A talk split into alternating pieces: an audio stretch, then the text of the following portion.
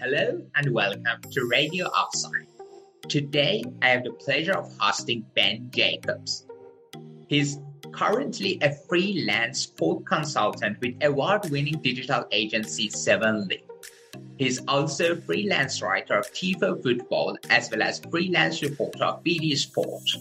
He works as a journalist and presenter for the Football Association and FIFA. I want to talk about Christian Eriksen's collapse in Denmark's Euro 2020 opener. The criticism toward broadcasters for continuing to broadcast the scene, and UEFA rogue in forcing the players to resume the game, as well as the heroes of the night. Let us begin.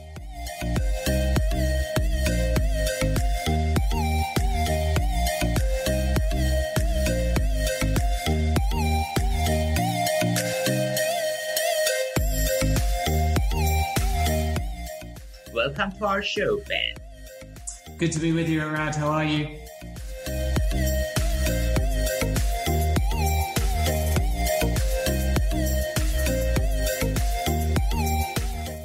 Saturday, June 12th, Christian Eriksen collapsed during the first half of the Euro 2020 game and after receiving CPR on the pitch was taken to hospital. The television coverage of the incident has drawn widespread criticism from around the world. It included footage of the player as well as his distressed partner Sabrina Jensen. But the director responsible for the feed, Jean-Jacques Amsellem, told Equipe on Sunday that there was no handbook for such incidents. Are there really no regulations for the television coverage of such an incident? There are clear regulations as far as broadcast guidelines, and they fall under wider guidance from government regulators in all of the media industry. And in essence, the guideline is simple and would apply to football and the Eriksen situation, or in Formula One, or a public emergency in or outside of sport. A broadcaster shouldn't show a public emergency when the severity is a threat to either health or life, unless, and even if in a public sphere, there's some form of consent. And obviously, in this case and in any sports scenario, there wouldn't be any consent because the player or players involved in an accident or a drive in F1 wouldn't know what's going to happen in this context. So when you have a sudden medical emergency, such as Christian Eriksen, unfortunately and worryingly collapsing on the pitch, the broadcasters will have been briefed on that broad guideline which is don't show the medical emergency in detail. Why? Because it causes panic, because it's unfair on the friends and family watching who may jump to wrong conclusions, and it's an invasion of the individual who won't want that kind of public scrutiny and glare during a worrying and private moment which is ultimately why the rest of Eriksen's Danish teammates surrounded him instantly to shield him from the cameras. And that was sort of a secondary message to the broadcasters, even though the players wouldn't have been aware what was being aired. But they were sending a message saying, effectively, listen, this is serious. Give Christian Eriksen and the medical heroes treating him some space. So it's true that a specific guideline may not be stipulated, but there is a broader broadcast guideline that says do not show that kind of emergency. Now, the sympathy with the host feed and the director is just that in that split second moment, they may not have known the severity and they may not have known exactly what was going to happen. And the medical staff have said that originally, after Christian collapsed, he had a pulse, and then things changed very quickly. And then, of course, CPR was given. And at that point, we all knew that things were very worrying and very serious. So, on the one hand, there's a small amount of sympathy with the host broadcaster because they're ultimately trying to cover the incident in the best way possible, keeping the feed going and being as respectful as they can, but without really knowing what's going on. But I think the criticism was fair in the sense that it's one thing accidentally showing a glance of a serious form of treatment such as CPR. But as soon as you then see that CPR starting to be administered, or even arguably before it, when you see the players trying to shield Eriksen, at that point, the director, in my opinion anyway, should have backed off and gone to a wide, detailless shot. So to have an eventuality where they showed him going down, that's to be expected because it was within normal play, so the cameras were unavoidably just on Eriksen. Then to show the players surrounding him, that's probably okay.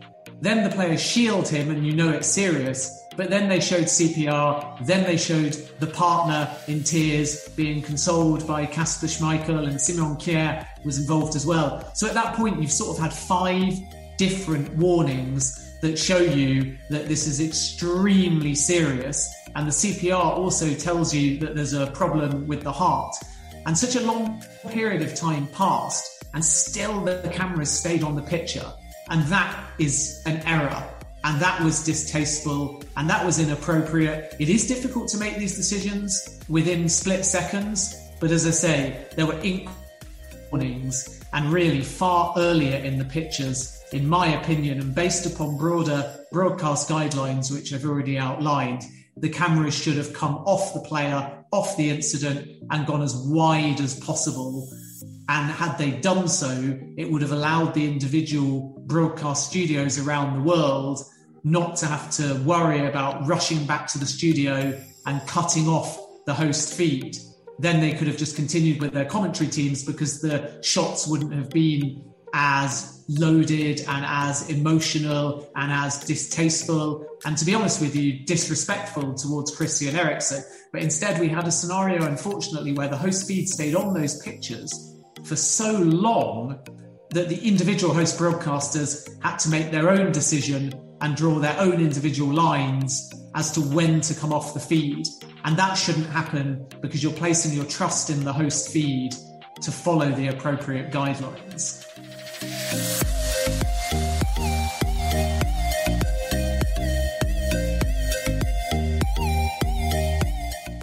The game resumed, Finland winning 1 0 the players and UEFA haven't decided to continue after hearing that Eriksen was conscious and wanted them to carry on. Former goalkeeper Peter Schmeichel says the game shouldn't have gone ahead and the players had extraordinarily little choice when given the option to resume, come back on Sunday at noon, or forfeit the game as training loss. However, UEFA defended itself Monday from the claims that Denmark players were put under pressure to resume the game after Christian Eriksen collapsed on the field. According to UEFA, it was uh, decided to restart the match only after the two teams requested to finish the game on the same evening. Do you think there was a pressure from UEFA side on uh, players to continue the match? And were the players being able to make such a decision after this trauma? No, and I think that latter point is key that you're asking two teams, both affected, but obviously particularly the Denmark squad, to make a decision within hours of the incident and whether Christian Eriksen did or didn't relay a message saying he was okay. A lot can change. A lot wasn't known. A lot still isn't known about the long term medical prognosis of Eriksen.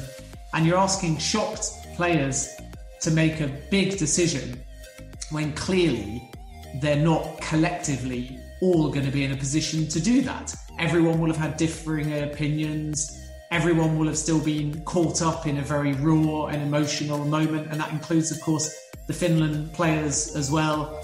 And pressure might be the wrong word in the sense that I don't think in the aftermath UEFA were necessarily going to the two teams and forcing them to make a particular decision.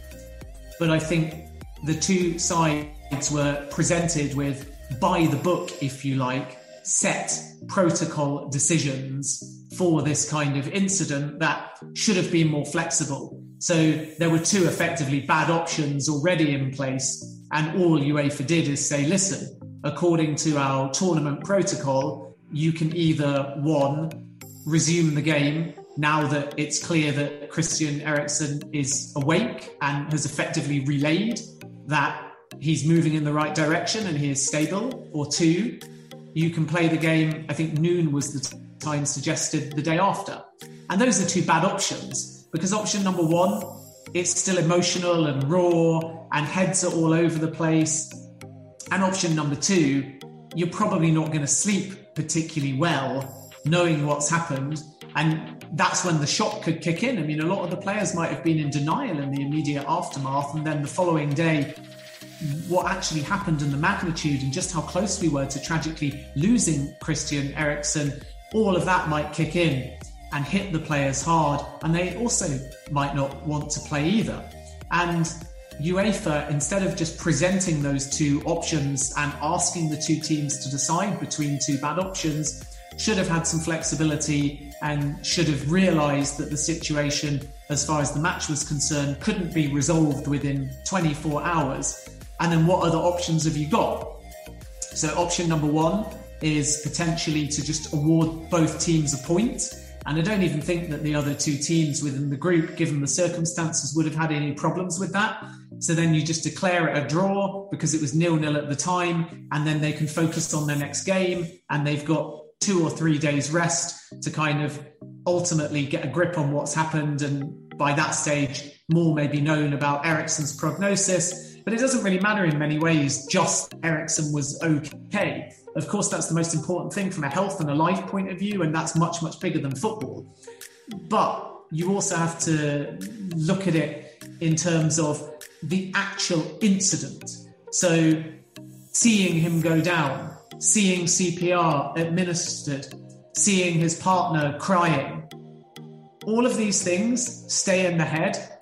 Even if Eriksen makes a completely full of recovery, that's still with you. That's still a moment of trauma. And as a consequence, a lot of players may still be reliving that. A lot of players may be reticent themselves about going out and playing. A lot of players may be wondering what caused the heart failure and whether or not it's anything environmental or whether it's anything to do with the way that the team have been pushed or it's to do with travel or it's to do with COVID, anything. And you can speculate and you can panic and it can affect you as an individual, even though you weren't part of the original instance. So, therefore, what we're actually saying is you've got Christian Eriksen is okay. That's amazing. That's all that matters in the life sense. But then you've still got how the incident, regardless of the fact that he's okay, affected the players of Denmark and Finland. And you're asking them, whilst they're still dealing with that, whilst they're still reacting to that, whilst they're still coming to terms with that, regardless of if Eriksen was moving in the right direction, you're asking them to play a football game. And really, that doesn't seem appropriate and that doesn't seem to be protecting the well being of the players and staff from both sides. So, as I say, option number one, alongside the two presented, the other options is you just give them a point.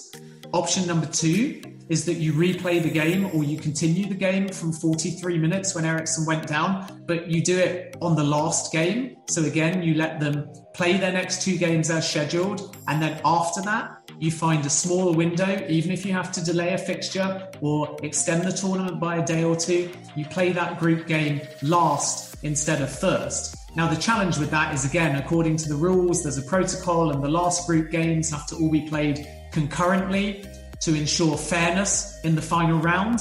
But again, let's be honest fairness, football rules, protocol, they all go completely out the window when we're talking about life and trauma. So we needed some flexibility from UEFA because the two options presented, even if they didn't put pressure on them to say pick this one or pick that one, the two options presented to the teams were not good options. And the other thing, just briefly, is it was unfair to bill it in the immediate aftermath as this is what the teams have decided. The PR from UEFA suggested originally, before we got a clarification and before the players started speaking out and saying they didn't really want to play, it was billed originally as both teams have requested to play, and the request has been made because the Denmark team have spoken to Christian Eriksen. So the narrative, the PR, was framed around almost Eriksen's okay and he wants us to finish the game. And first of all, I just don't think that that's entirely accurate. And second of all, even if Christian Eriksen relayed to his teammates, go out there and play, even he's not in a position to be saying that because he's in hospital he's dealing with his own health. He's dealing with his own trauma. He doesn't know how his teammates are feeling. He's not been in the dressing room afterwards because he's been taken away to a cardio specialist unit. So it's admirable if he has told the Denmark players, I really want you to finish the game. But even he can't speak for the Finland players. He can't speak for the managers. He can't speak for the medical staff. He can't speak for anybody because he's fighting to improve his health and stabilize his condition. So I think it's great that he sent a message because it kind of calmed everybody down because ultimately his health is the most important thing. But I just think it was farcical. I agree with Peter Schmeichel, who I think used the word farcical or nonsensical. It was absolutely crazy to play the game or resume the game so quickly.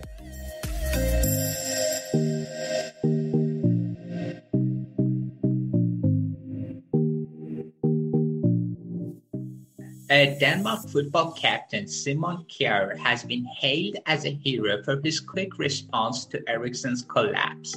What do you think about his role as a captain? I mean, forgetting as a captain, as a human being, he's an outstanding individual and his actions were heroic. And the same can be said as well for Kasper Schmeichel. And this is a Denmark team who have a very close bond. They're all good friends.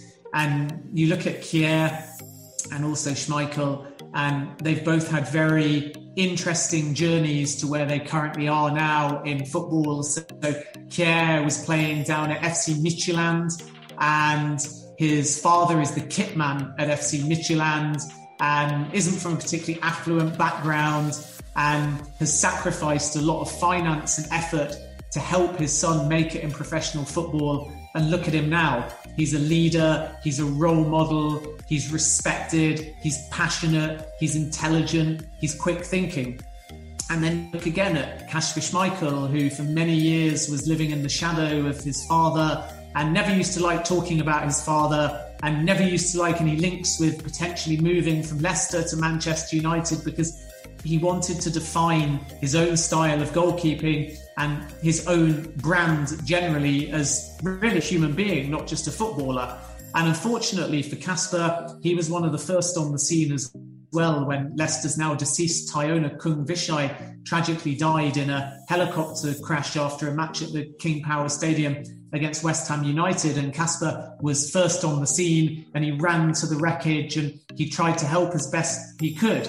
And that, I think, strengthened him as an individual under the most horrific, tragic circumstances. But again, it showed that Kasper, like Simon, are two individuals that, when there is adversity on or off the football field, they react quickly, they react clearly, they react heroically, they react sensibly, they react intelligently, and they always think about others. And those quick reactions were absolutely vital because what it did was calm the scene and eventually give the medical team space and resource to ultimately, as we think anyway, we're still waiting on the full medical diagnosis of exactly what happened, but based on what we've seen, to essentially save Christian Eriksen's life because, as the doctor has said on the scene, even though he had a pulse originally when he first collapsed, his heart stopped beating very quickly, hence why he needed CPR. So, for Kjær to go in there and place Eriksen in the recovery position and make sure that he had no risk of swallowing his tongue, allowed the medics to do their job, allowed CPR to be administered as quick as possible, and it also put the match referee as well into another um, bracket of hero because he saw that the incident was severe. And sometimes when it's off the ball, the officials don't always catch it instantly and you can lose valuable seconds. But he also reacted very, very quickly. And it's these reactions that ultimately could, we don't know again, you know, it's not worth speculating. It's not fair to overly sensationalize something that was so horrific to watch. So you don't want to kind of come out and say, as dramatically as it was definitely life or death until we get a bit more information. But that's what it looked like to the outside eye because we saw the CPR taking place. And as I say, the doctors already said that they did lose Christian Eriksen. So that strongly implies that the CPR was necessary because his heart stopped beating. Um, there are pictures of him as he's on the stretcher leaving the stadium that suggest at that point he's awake. So hopefully we'll discover that he wasn't unconscious for a great deal of time, and as a consequence, there's no long term damage. And let's just hope that in the days and weeks that follow, and as he's discharged from hospital, we do discover that he's made a completely full recovery. But I think with Kjær, and with Schmeichel and with the match referee and with the medical staff, the quick thinking definitely helped save Eriksen's life. And that's just testament, like I said before, to the fact that these are players that are perfect role models in and outside of football. They are authentic, they're intelligent, they are part of a strongly bonded team, and they're clued up in life. And you know, one of the big criticisms, almost jokingly, of footballers in the modern era is they're not clued up in life. Like I think it was Michael Owen that said he didn't know how to make a cup of tea. And other footballers, they don't manage their bank accounts, they don't cook, they don't walk their pets. So footballers generally have got this slightly caricatured reputation as not being able to do life things. And it's complete nonsense because so many of them nowadays do continue to study, they do continue to learn life skills. A lot of them have young families, so they're used to looking after people.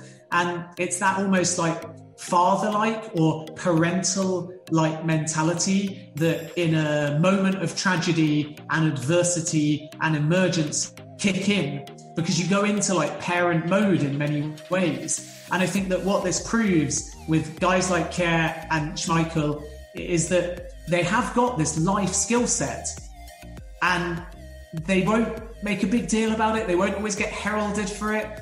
A lot of footballers out there may have similar skills and we may never know about them. And let's hope we never have to see them used on the football field. But the fact that you've got guys like Kjær and Schmeichel who can arrive on a scene, who can keep calm, and who can administer a basic form of first aid to put someone into the recovery position. That's absolutely outstanding, and they're rightly being hailed as heroes.